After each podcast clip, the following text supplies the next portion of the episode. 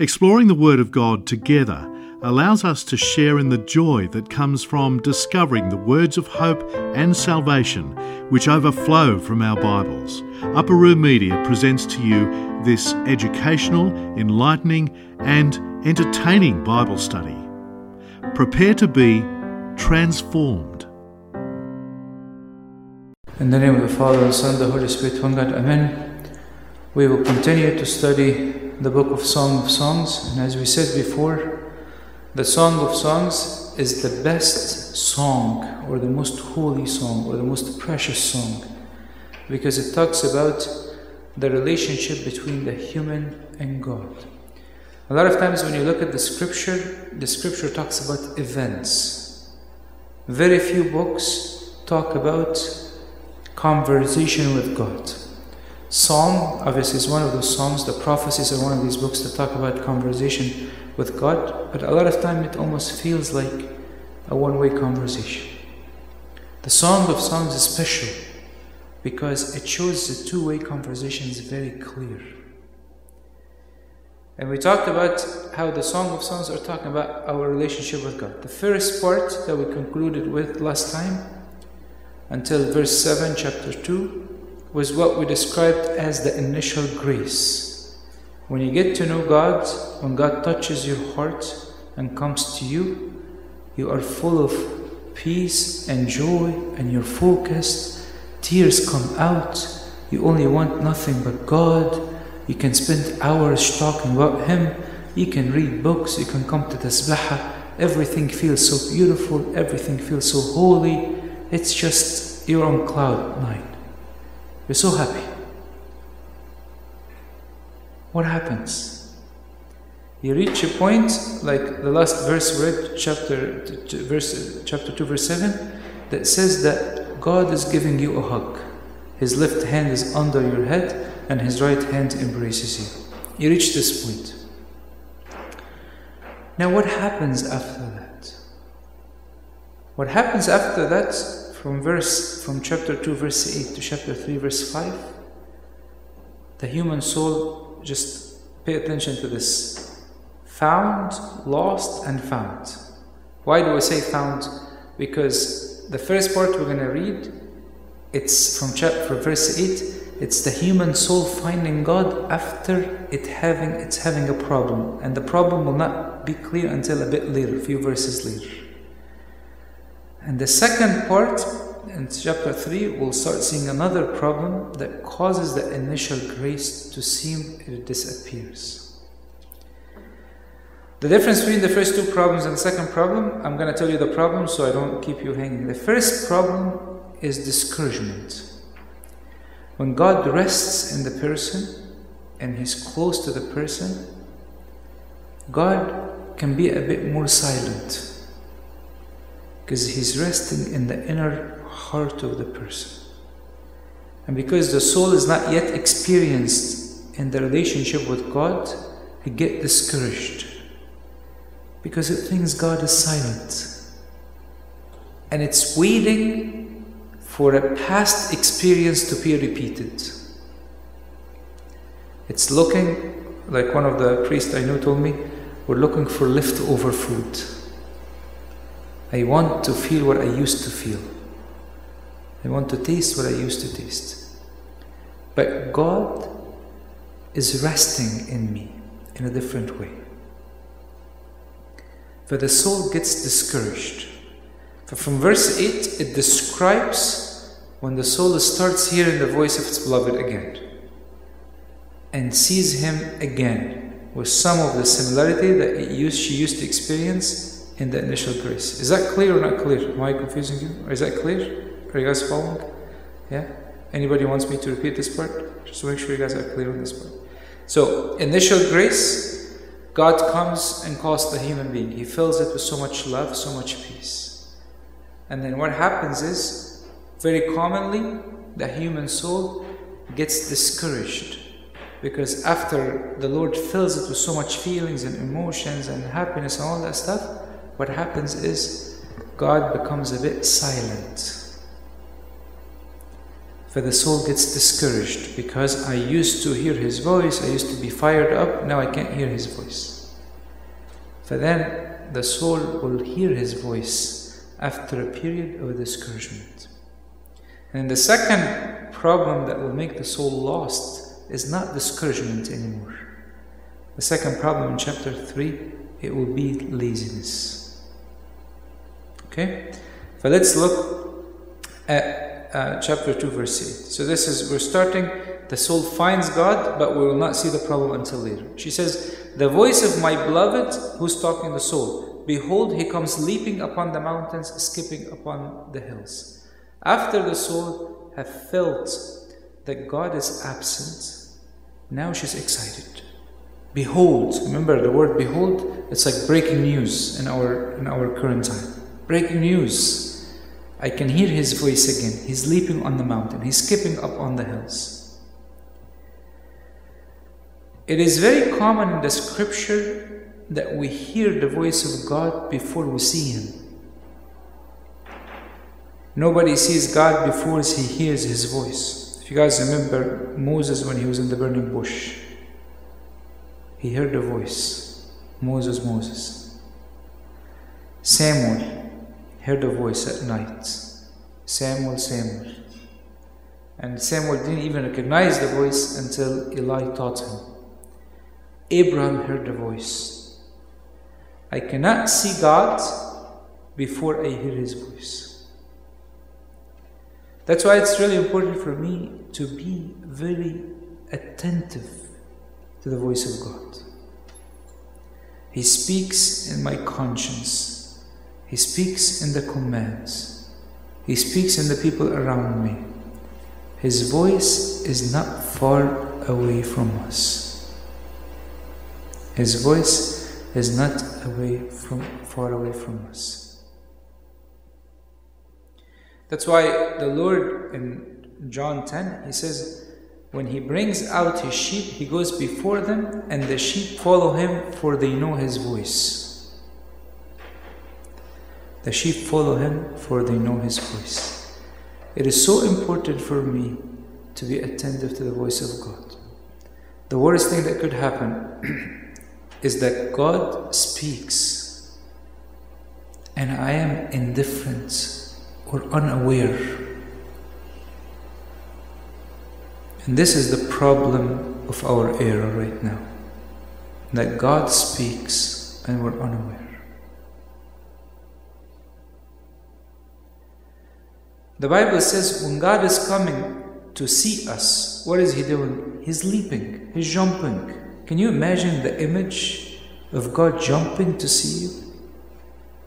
Pushing over all obstacles. God is so holy, and I am very full of sin. God is so wonderful and so loving, and I can barely love my brother. God is so patient, and I can barely take it can handle my parents. God is so powerful. And if a small virus comes to me, I'm in bed for three weeks. He comes leaping over all obstacles. Because God wants to show me that all obstacles between me and Him, He can take care of it. That's why Gregory of Nyssa says he made every rebellious power subject to him, both the inferior powers and those that are greater. The distinction between mountains and hills signify that both are both the superior adversary and the inferior one trembled and destroyed by the same power and authority. The lion and the dragon, the superior, superior beast, are trembled. So too are the serpent and the scorpions, which are inferior.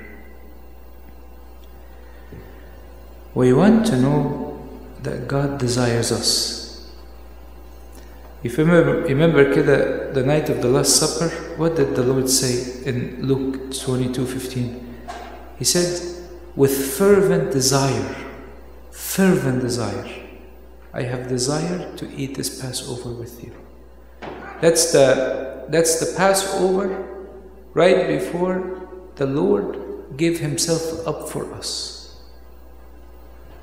right before going to the cross, he says, With great desire, I desire to eat this Last Supper with you.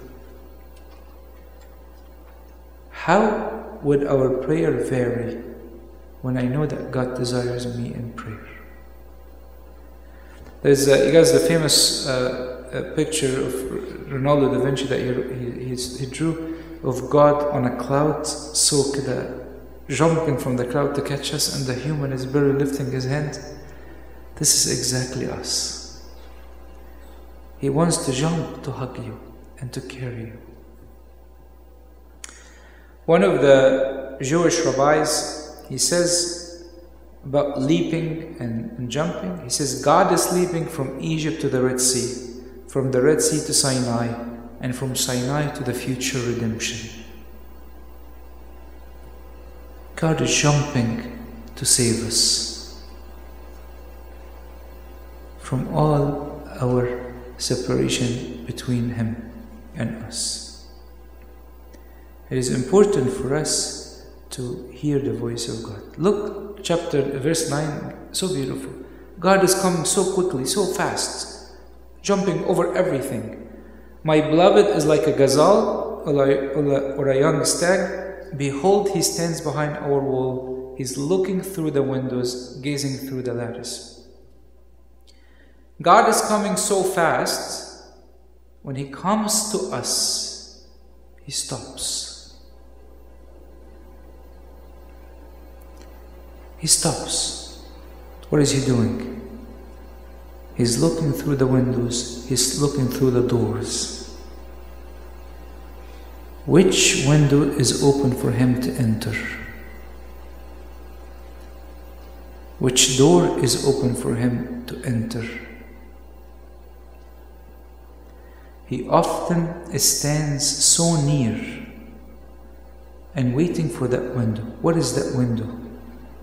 Our faith. That's the window that I see God from. Reminds me of the story of Jacob when he was running away from his family, and also at that point in his life, very early on in his life, he almost knew nothing about God. And God showed him a beautiful vision ladder going from earth to heaven, and angels going up and coming down. Long story. What did he say? He wakes up the next morning. He says, Surely the Lord is in this place and I do not know it. Surely the Lord is in this place and I do not know it.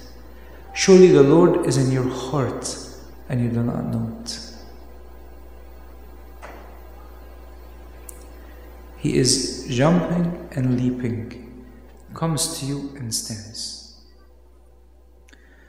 Obviously, when also talking about God is coming so quickly, he is overcoming all the walls of separation between us and Him. God came from heaven to earth to overcome sin, ignorance, even the law. Even the law. That's why St. Paul says the legal wall of partition was not to be removed until his death. Our biggest wall between us and God, obviously, is our will. So in Luke it says, even now he's seen by faith through the windows of his word and the pattern of ordinance and sacrament. He comes so fast, so far, waiting for us. Remember, what is the problem with the soul at this point? Discouragement. Why? Because God was silent. That's why when she heard his voice, she was excited. Pray when God is silent, but He's resting inside of you. How comfortable will you be with that? Well, if you're new in the spiritual life, it will take time to understand. My beloved spoke and said to me, Rise up, my love, my fair one, and come away. Look, here earlier she heard his voice, but was not was more of a general sense. Behold his voice. I heard him in the church. I heard him. Now she hears a very direct message to her. And these are important because these direct messages are usually repeated in our life constantly. One of my good friends used to tell me, God does not have ADD. He doesn't give you a different commandment every day. There's one concept, one thing He wants you to work on, and He keeps hammering this home for a while. He comes and He calls you. And when He calls you, what does He do? He still calls, calls the soul with the same words of love that He used to call it before. She's still lovely, she's still loved, she's still beautiful. Nothing changed. The only thing that changed that the soul is a bit more what discouraged. That's why God comes and tells her, Rise up. Rise up from your discouragement. And look here, the request that God sends is an urgent request. One of the things that I want you guys to be very, very careful with. A lot of times when we talk about people say, you know, I'm going through a period of dryness, or I'm going through this, I'm going through that. People are content with long periods of dryness. If I'm dry, I'm not content. I'm fighting. When I become content, I fall into lukewarmness. I'm not content. If he says, get, get up of this, of this discouragement you're in that place of death you put in. This request comes from God so urgent. Rise up. I came so quickly, so fast, standing on the door, telling you to get up. God does not want us to be dry for too long. No. That's why the Bible is very clear. It says, whenever you hear his voice, do not harden your heart. And this is what the saints practice, like Saint Isaac the Syrian, when he said, when God, when you hear the voice of God, even if you are doing your spiritual canons, leave everything and spend time with Him. God is standing at the door, waiting for me. And what is he saying? He's saying, For the winter is past, the rain is over and gone. What is the winter? In terms of farming, the winter is a time of sowing crops. And what happens when you sow crops? The seed falls on the ground, and the, the seed must get mixed with dirt, and it must die and you must sit and wait for some sort of plant to come in order for you later on to have fruit. But people, the farmers who are experienced, they don't sit in doubt, they sit in faith that there will be fruits. That's why the, the, the, when God is saying that the period of winter is gone, he means there's a new creation that I've created in you. That's why in 2 Corinthians 5:17 says, Therefore, if anyone is in Christ, he is a new creation. What happened to the old things? He says, All things have passed away. Behold, all things have become new. Origen said, and you must keep in mind that you, be, you cannot hear the winter is past any other way than by entering the contest of his present winter with all your strength and might and main. And after the winter is past and the rain is over and gone, the flower appears. So what's Origen is saying? He says you're not gonna hear God's telling you the winter is past unless you enter the winter with all a, your power. That period of discouragement, that period of dryness, I must enter it with all my power. It's not a period for me to stand and do nothing. It's a time of allowing my old nature to die. And death is not pretty. Death requires some sort of sacrifice, submission, obedience. And obviously, this could apply, if we take this verse that applies to the church, it could also mean the victory of the cross. The winter have passed, and now the victory of the cross is here. What happens after the winter? What happens after the period of discouragement and a period when I've, I, I lose the glimpse of God's presence? It says, The flower appeared on the earth. The time of singing has come, and the voice of the turtle dove is heard in our land. Historically, by the way, flowers do not mean that the fruit is here, but they give promise that the fruit is coming. Why is this important? Because along the spiritual path, God does give promises and does give footprints along the path. And even the turtle dove, by the way, they are known to be migratory birds. So they are a sign that the spring is coming. Praise and joyfulness are coming. And that's why it's important to understand that even in the period of dryness, I go in strong.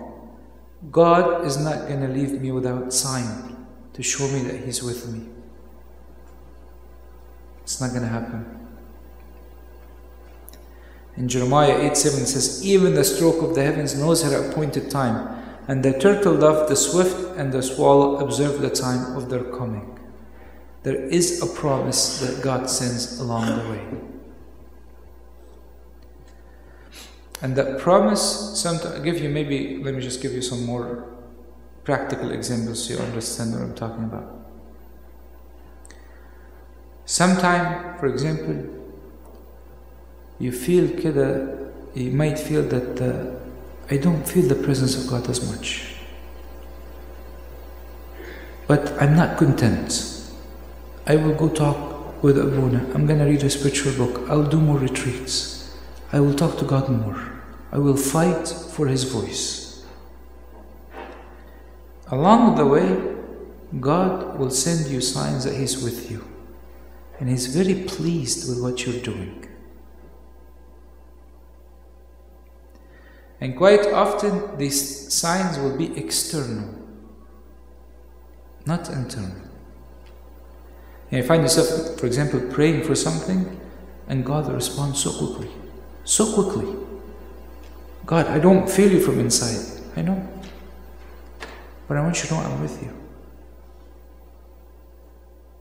You know, that's the one thing I was shocked about when you think about the life of Saint Macarius the Great, for example. You know, this man is power. He sees the cherubim, comes and hang out with him. You know, like heaven is open. But when you look at his life, prayer life, he is going through a lot of dryness. And he's fighting day and night. And God will give him the external things not to comfort, the, not to, to make him feel like he's a superpower. It is just to tell him that I am pleased with your struggle. I am pleased with what you're doing. The fig tree puts forth her green figs. So after the promise, what comes after the promise? The fruits. The fig tree put forth her green figs, and the vines with the tender grapes give a good smell. Rise up, my love, my fair one, and come away. Let's fly. The fig tree next to the olive tree were the most two important trees in Israel. They are a symbol of peace and security. So, what's the fruit that comes after this winter? Is peace. And by the way, I want you guys to be careful. This is not a peace that you have when you have a million dollar in your account. It's not a peace you have when you have your PhD or your MD. It is not a peace where you have when you buy a big house or you live the American dream. None of this nonsense.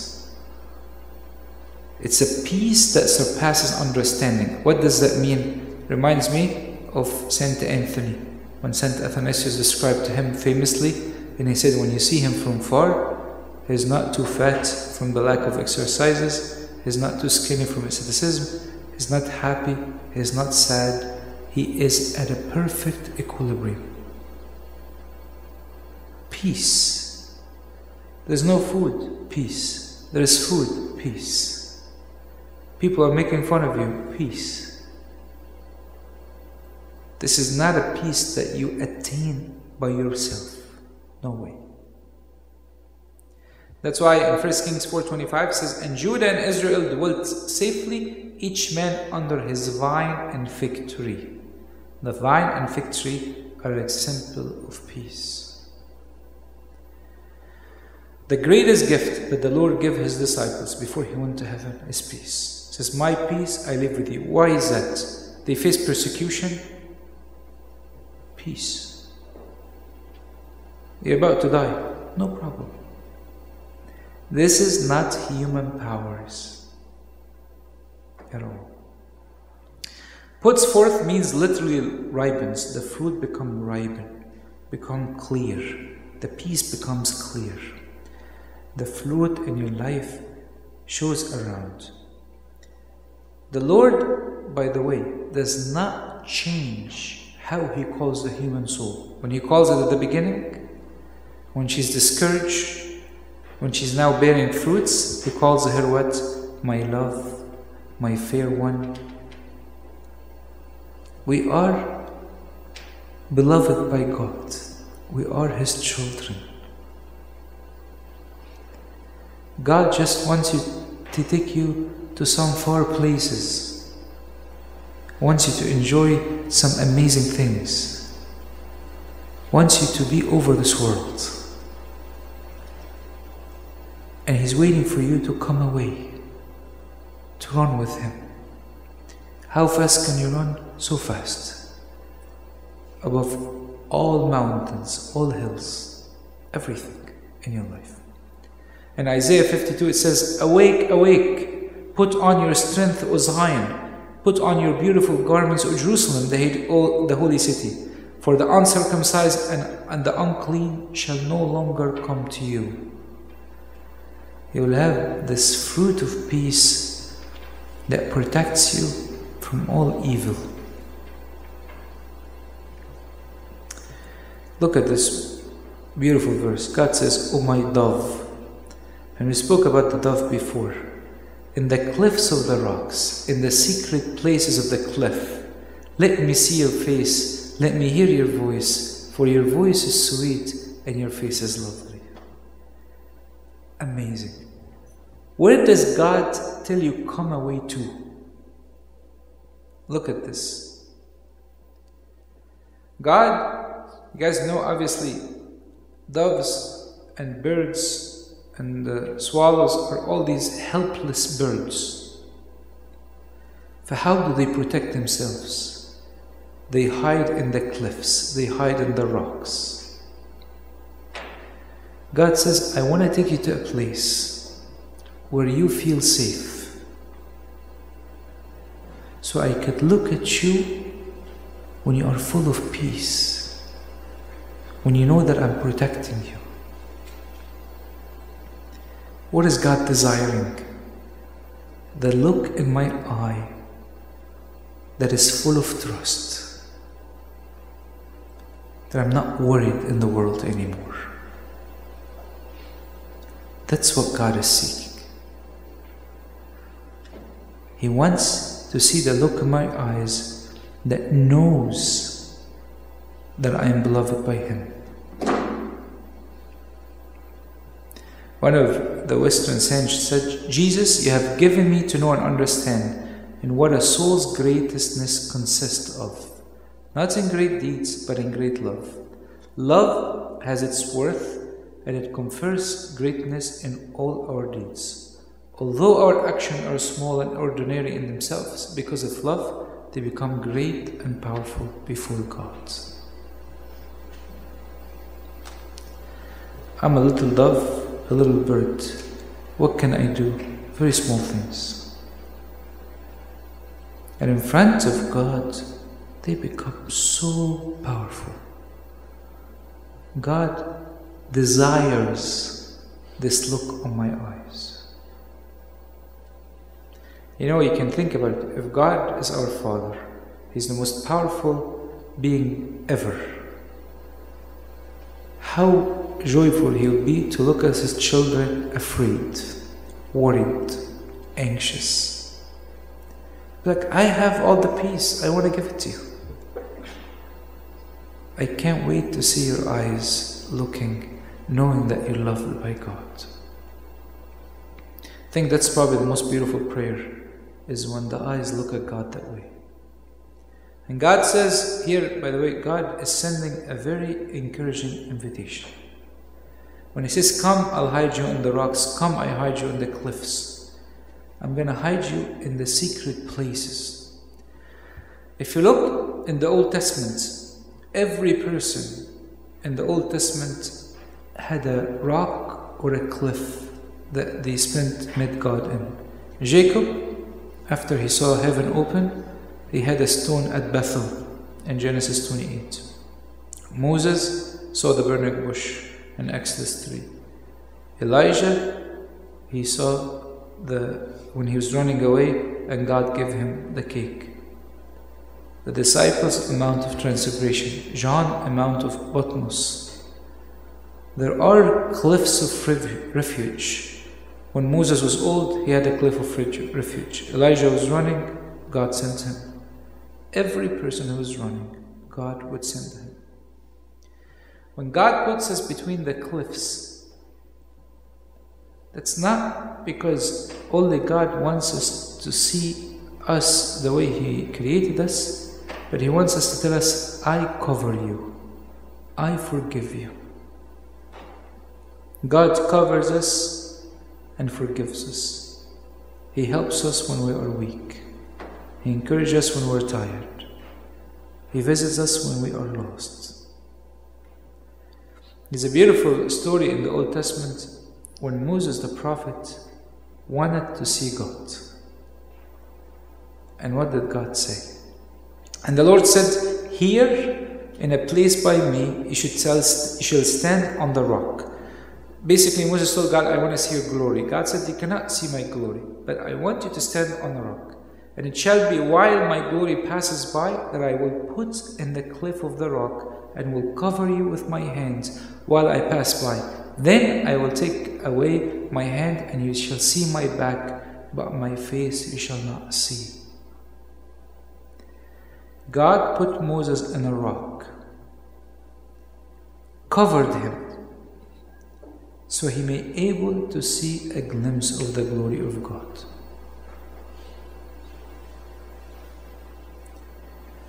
Moses had to hide. The rock is Christ. He is our rock. In order for him to see the glory of God. It is really important to understand that to be hidden in a rock and a cliff I must learn to practice silence. When a dove is trying to find protection, she does not make noises because she does not want the prey to come after her. So, one of the saints said, Silence is a sword in the spiritual struggle. Silence is a, a sword in the spiritual struggle. A talkative soul will never attain sanctity. The sword of silence will cut off everything that would like to cling to the soul.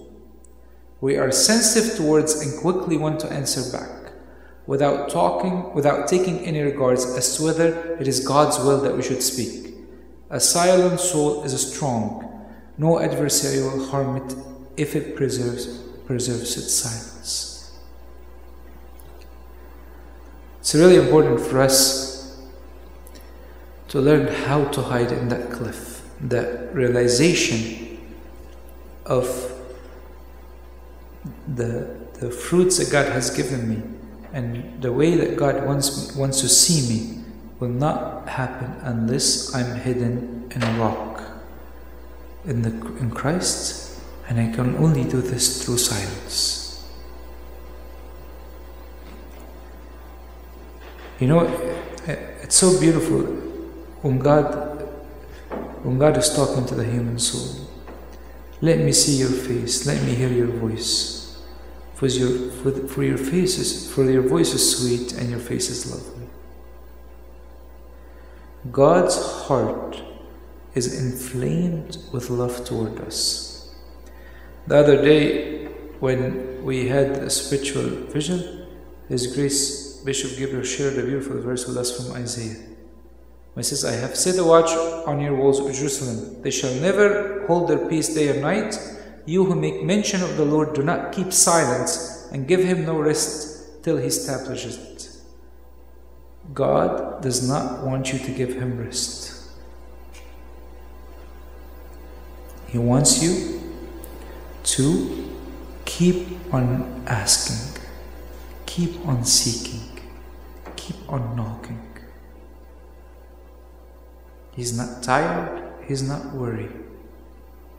He is letting the winter pass. And he will show you the flowers, and on due time you will see the fruits.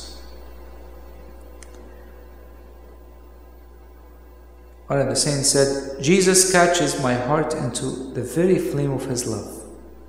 This, she said, all of a sudden, the divine presence invaded me and I forgot everything else. Jesus gave me to understand how much He had suffered for me. This lasted a very short time, an intense yearning along to love God. You know, sometimes when you look at the Song of Songs, you wonder where does our prayer stands when it comes to Song of Songs.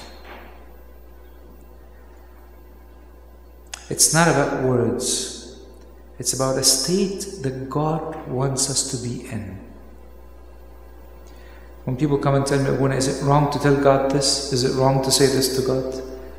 I always tell them God looks at the hearts. This is not a competition of words. Not at all. The, where do I get the heart from him? From where? From him. Look, what the Lord says, catch us the foxes. That's actually, people say that's her brothers or the, the, the, the clergy or the, the watchmen of Jerusalem. It says, catch us the foxes, the little foxes that spoil the vine, for our vine have tender grapes. What happens? What happens is usually when the grapes are about to grow, you have to take out all the foxes because they will come and eat the fruits. So, what God is saying is right before you have taken the fruit, you must have taken out all the foxes and all the little foxes.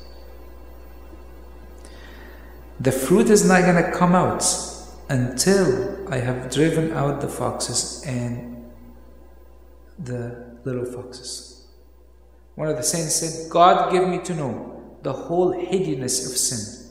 I learned the depth of my soul, how horrible sin was. Even the smallest sin, how much it tormented the soul of Jesus. I would rather to suffer a, a thousand hell than commit even the smallest sin. A lot of times people are easy going with little foxes.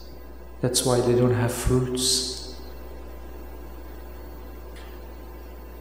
People are lazy to pray, hesitant to give. obsessed with self righteousness and miracle, not spending time alone with God to flourish their desire, disobedient to the voice of God, consuming all their day with what they're going to eat and what I'm going to eat and what I'm going to do about eating, practicing no self control, living in fear, TV shows, music, wasteful conversation, tons of stuff. All these are little foxes. If you guys remember the, the story of David the prophet, a great man decided one time not to go to war. That destroyed his household, made him commit adultery, plan for somebody to die. Same thing with people sitting. That, by the way, what David did one time, we do every day. Every day, people on their phones all the time, day and night. The one time the man decided not to go to war, he fell in sin. We make that decision every day. Little foxes, if they are there, they cannot have fruits. People who compromise too much on their diligence in fasting and liturgy and their prayer of the Agpeya. People who are take compromise on cursing. If I truly want fruits, I must be careful. That's why in Hebrews 12 15 says, Looking carefully, lest anyone fall short of the grace of God, lest any root of bitterness spring up, cause trouble, and by this many become defiled. Just the fact that I become bitter against people could cause me to become defiled. That's why David the psalmist in Psalm 19 12 says, Who can understand his errors? Cleanse me from my secret faults. Cleanse me from my secret faults.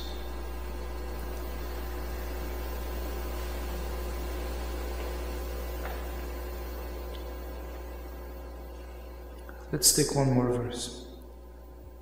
And then she says, My beloved is mine, and I am his. He feeds his flocks among the lilies. What is she saying? She's saying, I belong to God and He's mine. I belong to God by creation. The, this is what it says in Psalm 103. It says, Know the Lord, He is God. He, he, he is who has made us and not ourselves. We are His people and sheep of His pasture. But also, I belong to God because He redeemed me.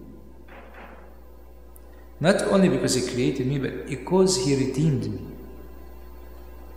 Yeah, there's one one person gave a nice example. He said, imagine if you've inv- invented supercomputer, and it's the best computer in the world, and you spend so much money on making that computer, and all of a sudden a thief walked in and stole that computer. He looked for it everywhere, he can't find it. A few months later, you go online, you find it on eBay for sale. You go in and pay money again to get that computer back. I belong to God because He created me, He redeemed me. The Lord, she said here, I am His, He feeds His flock among the lilies. My Lord is a shepherd. My Lord is a shepherd.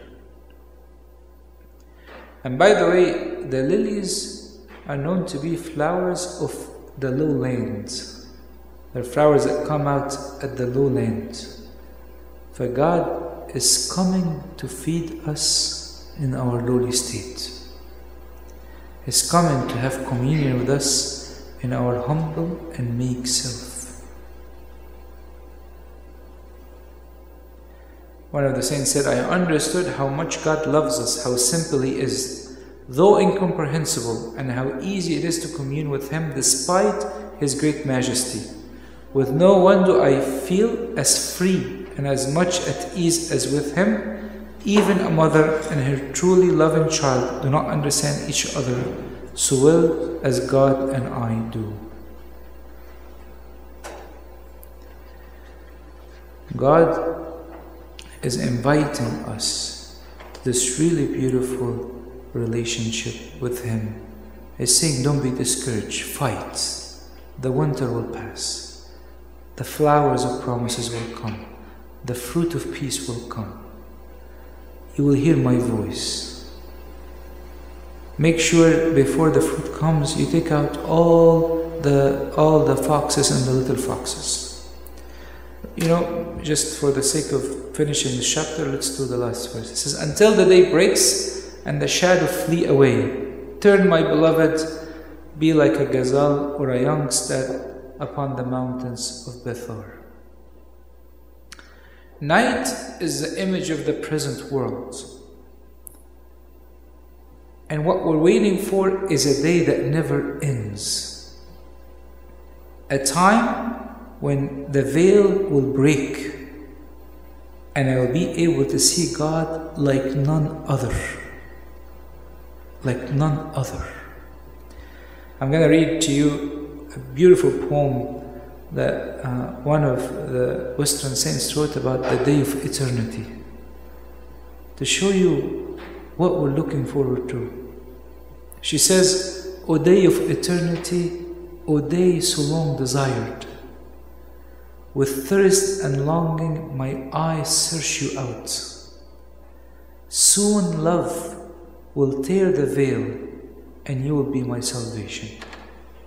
O day most beautiful, moment uncomparable, uncomparable, when for the first time I shall see my God, the bridegroom of my soul and the Lord of Lords, and fear will not restrain my soul. O day most beautiful, a day of brightness, when the soul will know God in His omnipotence and drown totally in His love, knowing the miseries of the exile. O happy day, blessed day, where my heart will burn for you with fire eternal. For even now I feel your presence, though through the veil, through life and death, O Jesus, you are my light. O day of which I dream through all my life, waiting long for you, O God. For it is you alone whom I desire. You are the one and only one of my heart. All else, all else is nothing. Imagine that day when it comes. After the night has passed, after waking up early every day, running all day, getting tired, doing this, doing that, all that will pass. Freedom will come. Freedom will come. Like he says, turn my beloved like a gazelle so quickly. Let's go quickly. By the way, just for your information, the mountain of Bethor actually, some people say it separated Israel by the Jordan, and some people say this is not far, far from uh, Bethbara, where John the Baptist baptized our Lord Jesus Christ.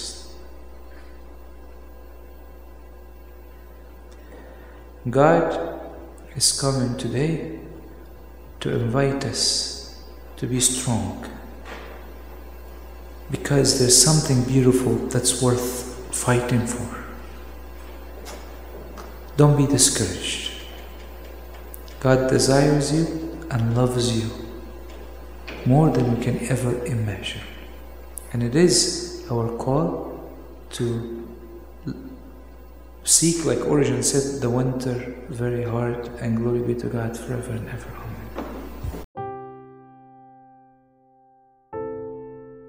This talk was brought to you by Upper Room Media. We hope that this talk has, through the grace of God, touched your heart and we pray that it will not only inform you, but will also transform you and your life with Christ.